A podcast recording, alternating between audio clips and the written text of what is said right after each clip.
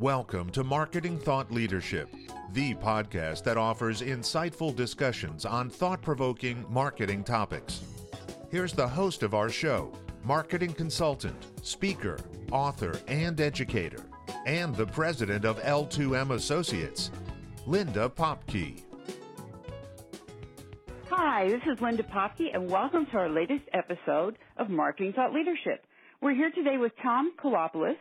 Tom is the chairman of the Boston-based global innovation think tank Delphi Group, which was named one of the fastest growing private companies in the U.S. by Inc. magazine. He's also the author of 12 books, a columnist for Inc., an adjunct professor at Boston University Graduate School of Management, which is my alma mater. He's been an executive residence at Bentley, and he's also in the past been the executive director of the Babson College Center for Business Innovation and executive director of the Dell Innovation Lab. Uh, his most recent book that we're going to talk about today is called The Bottomless Cloud How AI, the Next Generation of the Cloud, and Abundance Thinking Will Radically Transform the Way You Do Business. Uh, and before we get started, just wanted to say a lot of people have spoken about Tom.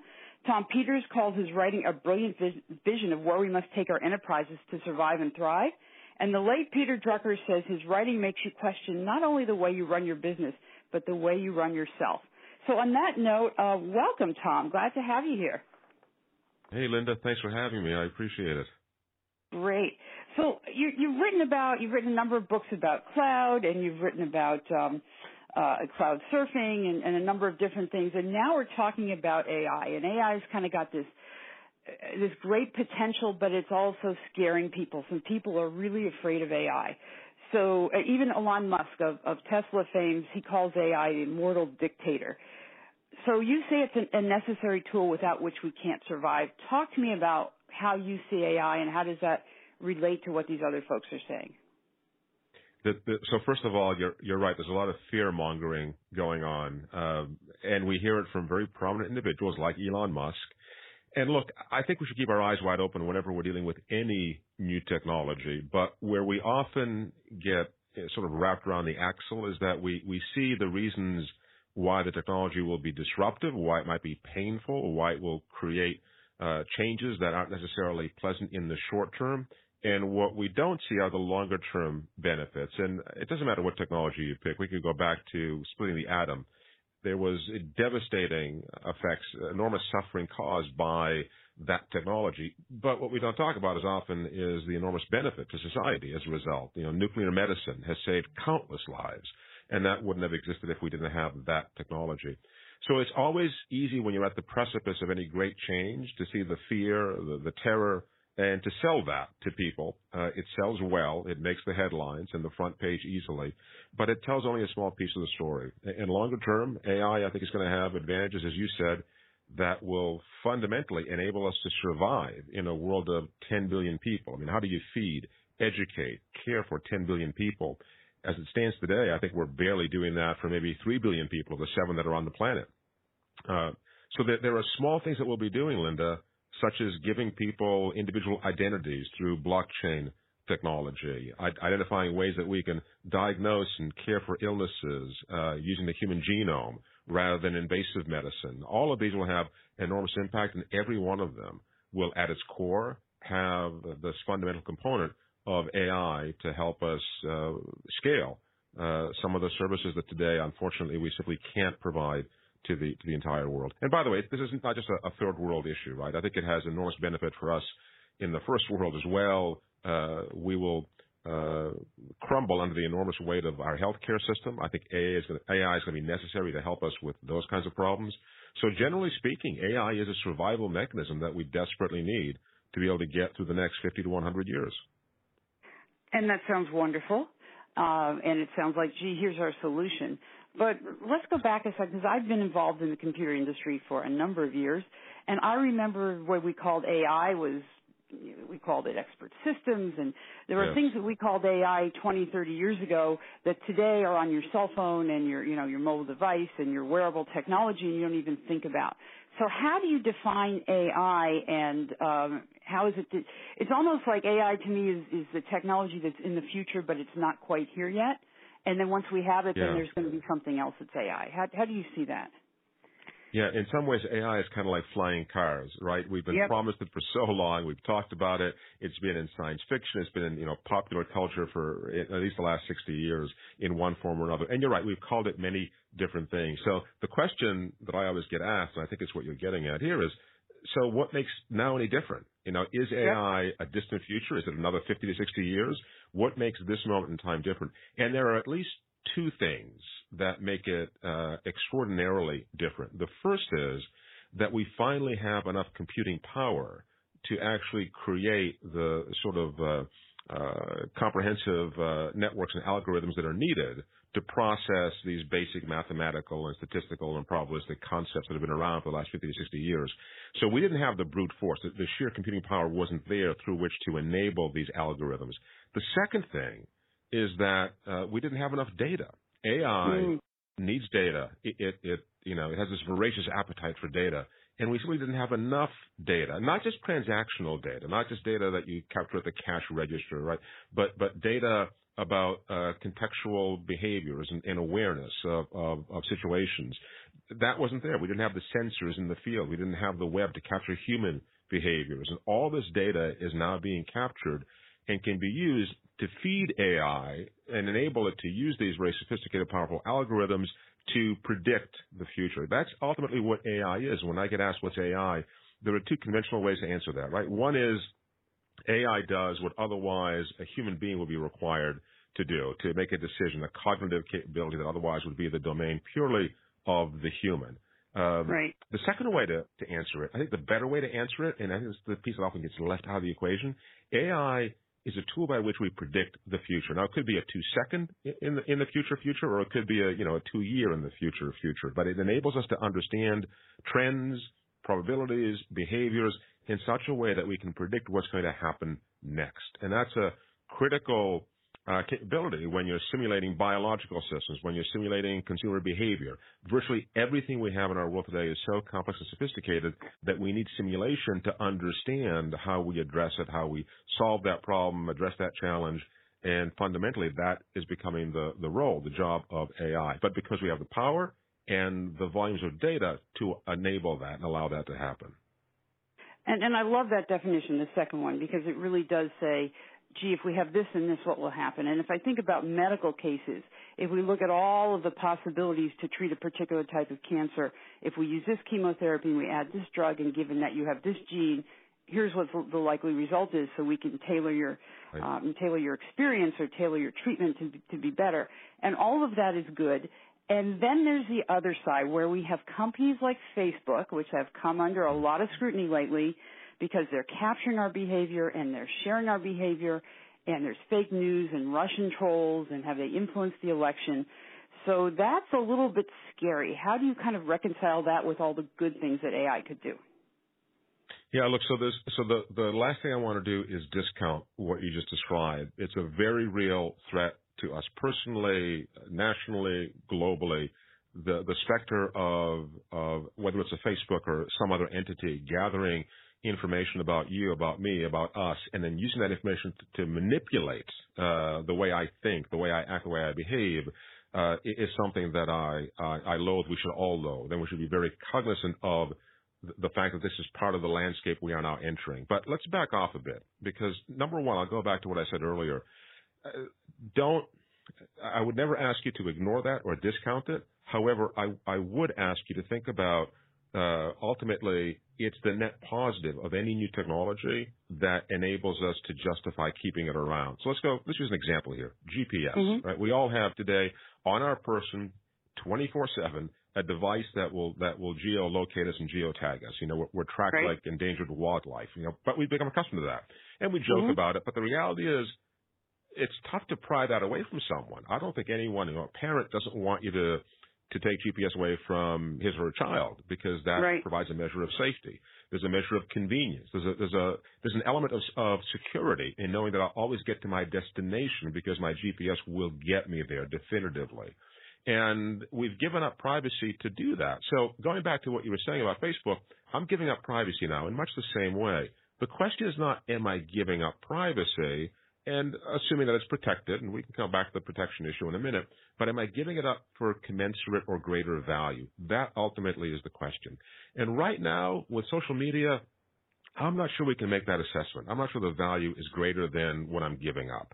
Um, and we can do an economic analysis and say, well, you know, based on Facebook's market capitalization, uh, my data is worth about two to three hundred dollars to them. That's a very weak argument. Um, right, so I'm getting free software. I'm getting free software that I otherwise have to pay for. Right? That's the argument that you get. Um, that's a weak argument. Look, the reality is it's going to take some time until we really surface that value. However, going back to your earlier point, what's happening in the interim is that that behavioral data is being abused, uh, and not necessarily by Facebook. You know, the Cambridge mm-hmm. Analytica scandal was not because of Facebook, but because you were able to do things with right? With yeah. Facebook's data, the partner were able to manipulate it. So where we have to be careful, I think, is in establishing uh, a new contract, if you will. It's a social contract as well as uh, a contract with the organizations that we do business with, and it's a legal contract as well that we have to look at from a legislative standpoint that does provide mechanisms through which we can maintain ownership over our identity and then how that behavioral data that's attached to our identity is used. That is simply not there today. So we will see, I have no doubt, we'll see a lot more of the uh, uh, the Facebook lightning rod effect, where it draws our attention to the risks uh, of of this new technology. But I, I I have no doubt that within five years' time at most, that value proposition I was talking about will make itself much more obvious. And I can, you know, we can talk about this if you'd like, but I can come up with examples and scenarios of, of what that might look like. But the reality is, a lot of that value will come in ways that we don't know. You know, we we, right. we thought we'd have flying cars today, but none of us thought we'd have iPhones. You know, 20 years right. ago, right? Which are better than flying uh, cars in many ways. Yeah. Exactly. Precisely, yeah. right? We want we wanted the Star Trek, uh, you know, transporter, the teleporter. We didn't get that, but we got an iPhone, which is actually pretty darn good. I can teleport myself right. anywhere in the world uh, through, you know, through through FaceTime and, uh, and other, you know, mechanisms. Um, and, and with virtual what? reality, you could transport yourself into Star Trek. Yeah. Exactly. Right. Absolutely. Yeah. Right. So we get what we don't know to ask for. What we ask for is usually cheaper, faster, better, uh, and what we get is something entirely in a different trajectory than what we what we thought we would get. Absolutely. So talk to me a little bit because uh, from a marketing perspective, we all know about brand loyalty, and you talk about how AI and all this behavioral data will create loyal brands. What's different in this world? How is that different? Yeah, so I love this concept of, of the loyal brand because it sort of turns, you know, what you and I grew up with on its on its head. You and I grew up with this notion of being brand loyal, and we all right. kind of know what that means, right? You, you like a brand because it has a certain value proposition. There's something about the brand which attracts you to it and sort of, you know, maintains that that loyalty. But it was very much a one-way street because I wasn't Tom to Colgate or to, you know, to P&G or to BMW or whatever brand uh, I might associate myself with, I was a buyer, part of the demographic. Uh, they never knew me as an individual. They couldn't. It would be, you know, cost prohibitive right. to know me as an individual in the past. What's happened? You know, today Tesla knows my every behavior when I'm in that car, and they have oh, yeah. a repository of who I am, how I drive, where I go, when I go, and all of that, as we were saying earlier, can be used through AI algorithms to predict my, my behavior, but it can also be used to customize the product, to hyper personalize it to my experiences. So you're not selling me a car anymore. You're selling me the experience of transportation. And because you know me and understand me, you can customize that experience in, in myriad ways to conform to my behaviors. What you create, if you do that, and if you don't do it in a creepy fashion, because we've all seen the creepy side of, of this, right. is is you create a, a brand that is loyal to me, that understands me, respects my behaviors, and and treats me accordingly. And I'll give you a wonderful example if you've got a minute. Can I talk about Amazon yep. for a second? Because they're doing absolutely they're doing something really. So here's a really cool thing. Um, and at first, when you first hear this, you will shudder. But hold the thought. Don't don't run away from it as, as quickly as, as you want to intuitively. So you come home one day and on your front step, you know, whether you live in a condo or a house or whatever, on your front step in front of your door, you find an Amazon box with a smiley face on it. And you look at it and you say, hmm, I can't remember ordering anything from, from Amazon. I wonder what that is. You open up the box, you look inside, and whatever's in there, your thought is immediately, oh my goodness, this is exactly what I needed today. Now, what just happened? Now, first of all, that strikes most people as, well, that's just creepy. I don't want Amazon yep. to know me that well. I get that. I understand that. I, I buy into that. But let's say you had a personal shopper that would do all of your shopping for you, your groceries, your, your, your clothing, you know, your jewelry, everything for your home. That personal shopper would really have to know you very well, right? Because if they knew just a little bit about you, they'd end up making all kinds of bad suggestions, which is kind of what we get today on, on Amazon when you, when you interact with them. But once they got to really know you, they'd be indispensable because they would create so much more time in your life. You wouldn't have to go, you know, shopping for the necessities of life. You wouldn't have to worry about the fact that you put on a few more pounds and your your pants or your dress doesn't fit you any longer, or you lost a few pounds and you know similarly your, your clothes don't fit any longer. They would know you so well that they'd always be right there before you even need to ask for whatever it was that you needed. That's where Amazon wants to go, and that creates enormous value. Today we see it as creepy but you know, in many ways, it's kind of like going back to the uh, the general store or the shopkeeper on the on the corner who knew knew you, knew you and your family so well right. that when you walked in the door, they knew exactly what you wanted on that day at that time. And that day, so absolutely. Uh, that that that's a yeah. glimpse into what this predictive AI future might might look like and how our behaviors are going to fuel that sort of of, of new value creation and and I love that because uh, and I'm a Tesla driver too. So you get in that car and you know you know it knows where you're going, it knows where you've been, it tells you you know That's if you're right. going to come back, how much battery you're going to have left. So we start to get these customized experience where it's for you know this is Yeah. a uh, an experience for Tom and it's an experience for Linda. And the Amazon thing, I mean, Amazon probably has more data on us than almost anybody because we're all using Right. Prime and Alexa, et cetera. Um, and so it does create loyal brands, but it also reinforces that relationship because once Amazon has all that information and can predict what I'm doing, why would I ever go anywhere else, right? I mean, I'm tied Exactly. to them because they know me so well. And and like you said, why would you want to go anywhere else? So it really reinforces this whole notion of having a customer for life. Uh, Yep. because once you have all that data, and by the way, here's the other piece of this which you just touched on. I want to make sure we don't we don't uh, just gloss over it. Uh, that brand, let's say Tesla, just for sake of argument, that brand knows me so well, and they own that data. There's no Yes. portability to the data, and that's a real important piece of this because ultimately, I would like to have that portability. Because if I decide to go from Tesla to some other provider of autonomous vehicles, wouldn't it be great to bring all that behavioral data with me? So Right. we haven't yet started asking the question about that. Who owns the behavioral data? Today, it is the technology platform, the provider of the service or the product that, that owns that, that data, Facebook or Tesla. I don't own it. And yet it's data about me. It's kind of like my medical record, right? I, Right. I own that data. It's, it's my, it's my data, but we haven't quite gotten to that juncture yet. We will, we will. And I think at that point it'll be a whole different conversation about uh, what value does this data have and, and who has this data. And, and by the way, can I now sell it? It's my data. Right. Why can't I Or sell give it away or do something or, or Whatever. prevent people from using it. Exactly. That's right. which is sort of what's going on in Europe a little bit. So I want to go back to Exactly. something because you talked about before we were all part of this big demographic, and you know people were, um, you know, we we might have been um, getting something from you know whether it was Tide detergent or you know shampoo or or peanut butter or whatever, but they didn't know us as individuals, and yet companies need to build these scalable business models, right? They want to grow. They want to use a similar process because they want to be able to get efficiencies of scale. And yet, Right. how are they going to personalize and individualize for Tom and Linda and the millions of other people out there and still get the efficiencies of scale? Isn't there kind of a, a conflict there? What do you see as kind of getting to that point? So what you're, I love the question because what you're now raising is this shift from the industrial era mindset that we've all been so conditioned and trained and educated in to a post-industrial era mindset. And I wish I could give it a label other than post-industrial, but that's not my job. Someone's going to give this a name. I don't know what it is yet. We'll, we'll figure it out in, you know, 20, 30, 40, 50 Yeah. years. But, but think about this transition. The industrial era mindset, and we wrote about this in the bottomless cloud, was based on scarcity. You know, scarcity of natural resources, scarcity of people, scarcity of plant, equipment, machines, floor space, real estate.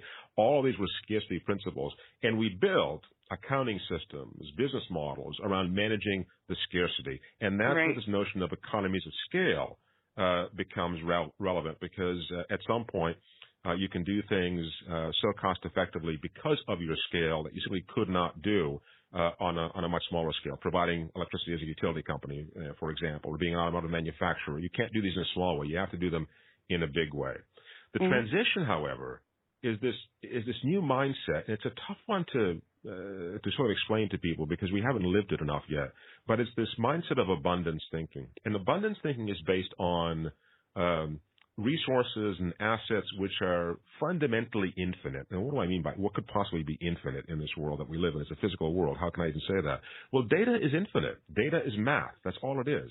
And we're yep. constantly figuring out ways to store more of it, you know, in, in, in smaller and smaller spaces. And by the way, I know that folks who listen to this are thinking about, wait a minute, you know, there are disk drives and data centers and all these, you know, require power. They do today because we're still approaching much of data storage in a industrial era model. But right. I'll give you one example of how that's going to change. Quantum computing, which IBM is working on diligently with its, its mm-hmm. Q project, Quantum computers are something so far outside of what we today understand of computing, in terms of how they work and what they can do, that it's almost incomprehensible to uh, sort of make the point. But I'll give you one small anecdote that does make the point. Uh, we talked earlier about modeling biological systems and the effect right. that might have on genomics, and medicine. A single caffeine molecule, which is a very simplistic molecule, uh, has, get this, over 10 to the 48 different quantum states uh, wow. that you need to be able to recognize to model it. So to model how a caffeine molecule works, you need to store 10 to the 48th pieces of data. Um, how is that even possible? The, the, Earth is made up of 10 to the 50th uh, atoms, right? This, right? this sounds, you know, ridiculous. But quantum computers enable you to do this. They enable you to, achieve uh, efficiencies that are so far beyond our current approach to computing and to and to data storage. So to, to answer your question in a, in a, roundabout way, this shift from the industrial era to the post-industrial era is going to be based on the fundamental shift from scarcity of resources and assets to this uh, nearly infinite abundance of data, which will become our primary asset through which we build our businesses. And we're seeing that. Uber is a data company. Amazon, right. at the end of the day, is a data company. That that's what differentiates them. Tesla is a data company. Nike is a data company. This is the way they're building their new ecosystems and their new value. And when it comes to marketing, every company had better be a data company if they expect to survive. You can't compete on virtually any other basis ultimately. Yeah. That is the basis of competition. You're absolutely right, and it's fascinating that we look, we look at this this way. And and I think you're right. Also, we we've always looked at scarcity and the fact that you know that we can create more data and use it and, and process it and create new ways of looking at it, I think is something the world has not yet kind of figured out what to do with. So that's this this right. new opportunity before us. And I hate to keep going back to the negatives, but the other side of this is we keep hearing about cyber attacks and how yes. many businesses that rely on data aren't prepared to handle a cyber attack. So with all this data out there and more information about your behavior and my behavior and things that are extremely important to me, uh, how do we how do we kind of safeguard that so that the bad actors don't get them? So the bad actors are going to get uh, at that and at us. Know, I teach a course on on leadership, uh, leading the, the, cyber organization at Boston University, mm-hmm. which I know you're you're an alumni, uh, as as, yeah. as you said. And part of what we focus on is how do you lead businesses that aren't at risk of being attacked, but which will be attacked. I mean, every yep. leader has to accept the fact that his or her business will be attacked. It's just a matter of how do you deal with it when you are. And there are defensive measures that you can take, um, but there are also uh, measures that have to do with, with how you actually uh, deal with the repercussions of, of an attack. You know, how, what kind of transparency do you maintain with uh, with your marketplace, with your customers, with with media, with government? Uh, it's a very complex set of issues. So the first thing I always tell people is, look, we're not going to get rid of that threat. That will be an omnipresent threat. It'll be one that, that's going to be with us for quite some time to come. There is some promise, by the way, uh, in AI and how AI might be able to, to help us in, in a quantum way to make significant progress in protecting ourselves. But at the end of the day, I believe we're entering an arms race, right? The, the bad mm. guys will have AI and so will the good guys. And we'll continue to go back and forth in this arms race, constantly defending ourselves against every, every new threat. Ultimately, what's happening is we are increasing those that live in, and work in, in, in uh, the cyber risk area talk about the attack surface, right? Our attack surface is increasing. Uh, the Internet of Things, the industrial Internet right. of Things, your thermostat at home, all of these are creating additional nodes, attack vectors as they're called, through which uh, we can be attacked and, and infiltrated and, and, otherwise compromised. that will not go away. So we have to accept that and understand there's no magic bullet that's going to that's going to secure us. What we can do is adopt a new set of behaviors that acknowledge that, understand that threat, and are constantly vigilant of it. That's the best that it's going to get in the uh, in the near term. Will AI change that in a fundamental way and, and make us you know bulletproof? Perhaps the quantum computer folks will tell you that quantum computing will do that. Uh, and I could get into the mechanics of that, but they talk about entanglement. Now entanglement will create these bulletproof, secure systems. I, you know what? I get it, but at the end of the day, I think it's an arms race, and we just right. Someone else will have the same system. Same thing with Bitcoin, right? right? We've seen people lose millions and billions of dollars on Bitcoin. Yeah, exactly, and blockchain. So, so in other words, what we're saying is it's an arms race, but but we've got to be in the race, right? We can't just say, "Hey, yes. we don't like it, we're going to go hide in under a rock," right? Which yeah. is what, which is, and, and and you hit it square on the head, Linda. When it comes to AI, when it comes to cyber, when it comes to quantum, blockchain, any of these somewhat, you know, obtuse technologies that we hear about, you cannot stay uh, up on the sidelines. You've got to be in the game. As painful as it is to, you know, make these changes, adopt these new behaviors, understand these new technologies, you have to be investing in them because, uh, you know, not investing them in them, in, in my mind, we talked about this in the, in the bottomless cloud, is, is sort of like uh, being at the turn of the last century, you know, the, the 20th century, and and saying, you know what, I'm going to ignore electric power. I'll keep my water wheel well greased and, and lubricated, and that'll do pretty well, I think. Um, yeah, I'm, um, I'm going to invest in whips, in, in whips and buggies, right? You know, because that's exactly, that's exactly. Future. Yeah, yeah. Um, okay, it's a mandate. So, it's a mandate. So here we are, and if we're marketers, and this is all fascinating, and it's happening around us. But what should we do today as marketers to kind of be prepared or to, to get involved in this and make sure that we are using it the best we can as the technology continues to develop? So let's let's make it specific. There are three things as a marketer that you absolutely have to be paying attention to. One is how am I leveraging the data I have about my customer and my marketplace in order to create a more hyper personalized experience. Mm-hmm. Um, and, and these are simple questions. Uh, some companies simply are not doing that. They are not personalizing because, as you said earlier, they see the cost as being an enormous cost, a burden that they can't carry. Uh, but hyper personalization I think is the easiest, uh, the most effective, and, and long term, the most sustainable way uh, that you can innovate a product or a service. Because all product and service is moving towards more experiential, uh, a more experiential sale and, and, approach to marketing. And data allows you to do that. Your understanding of your customer and hyper personalizing mm-hmm. allows you to do that. Uh, n- number two, um, I said this earlier. It's really important. Uh, make sure that you are cognizant of the creep factor. As the more you know about me, the more opportunity you have to market to me, uh, the creepier it can get sometimes. So my healthcare provider is a local hospital here in, in Boston. I won't name them. Outstanding institution. But whenever I have an appointment with my doctor or, or a clinician or, you know, to have some diagnosis, a diagnostic tool used or whatever, I get 150 different reminders. Now, I never miss an appointment, which is good news. Yes right? But, but, do you really have to send me a reminder, you know, every hour on the hour for the last three days? Uh, you know, it, that's that's the creep factor I'm talking right. about. So make sure you're using the, the the data in a way that's respectful and acknowledges the uh, the, the, customer. Uh, um, and, and, not just you know holding them to a certain uh, a certain process and, and, a certain and a certain rigor. And, and number three, you said it earlier take every opportunity to jump into the game, to learn about AI, to learn what the best practices are, what's working, what's not working, experiment with it, um, uh, actually, you know, bring these technologies in-house as best you can given your resources and your budget so that you can begin to work with them and understand the nuance. At the end of the day, even those complex technologies do boil down to some fairly you know, simple and understandable basics.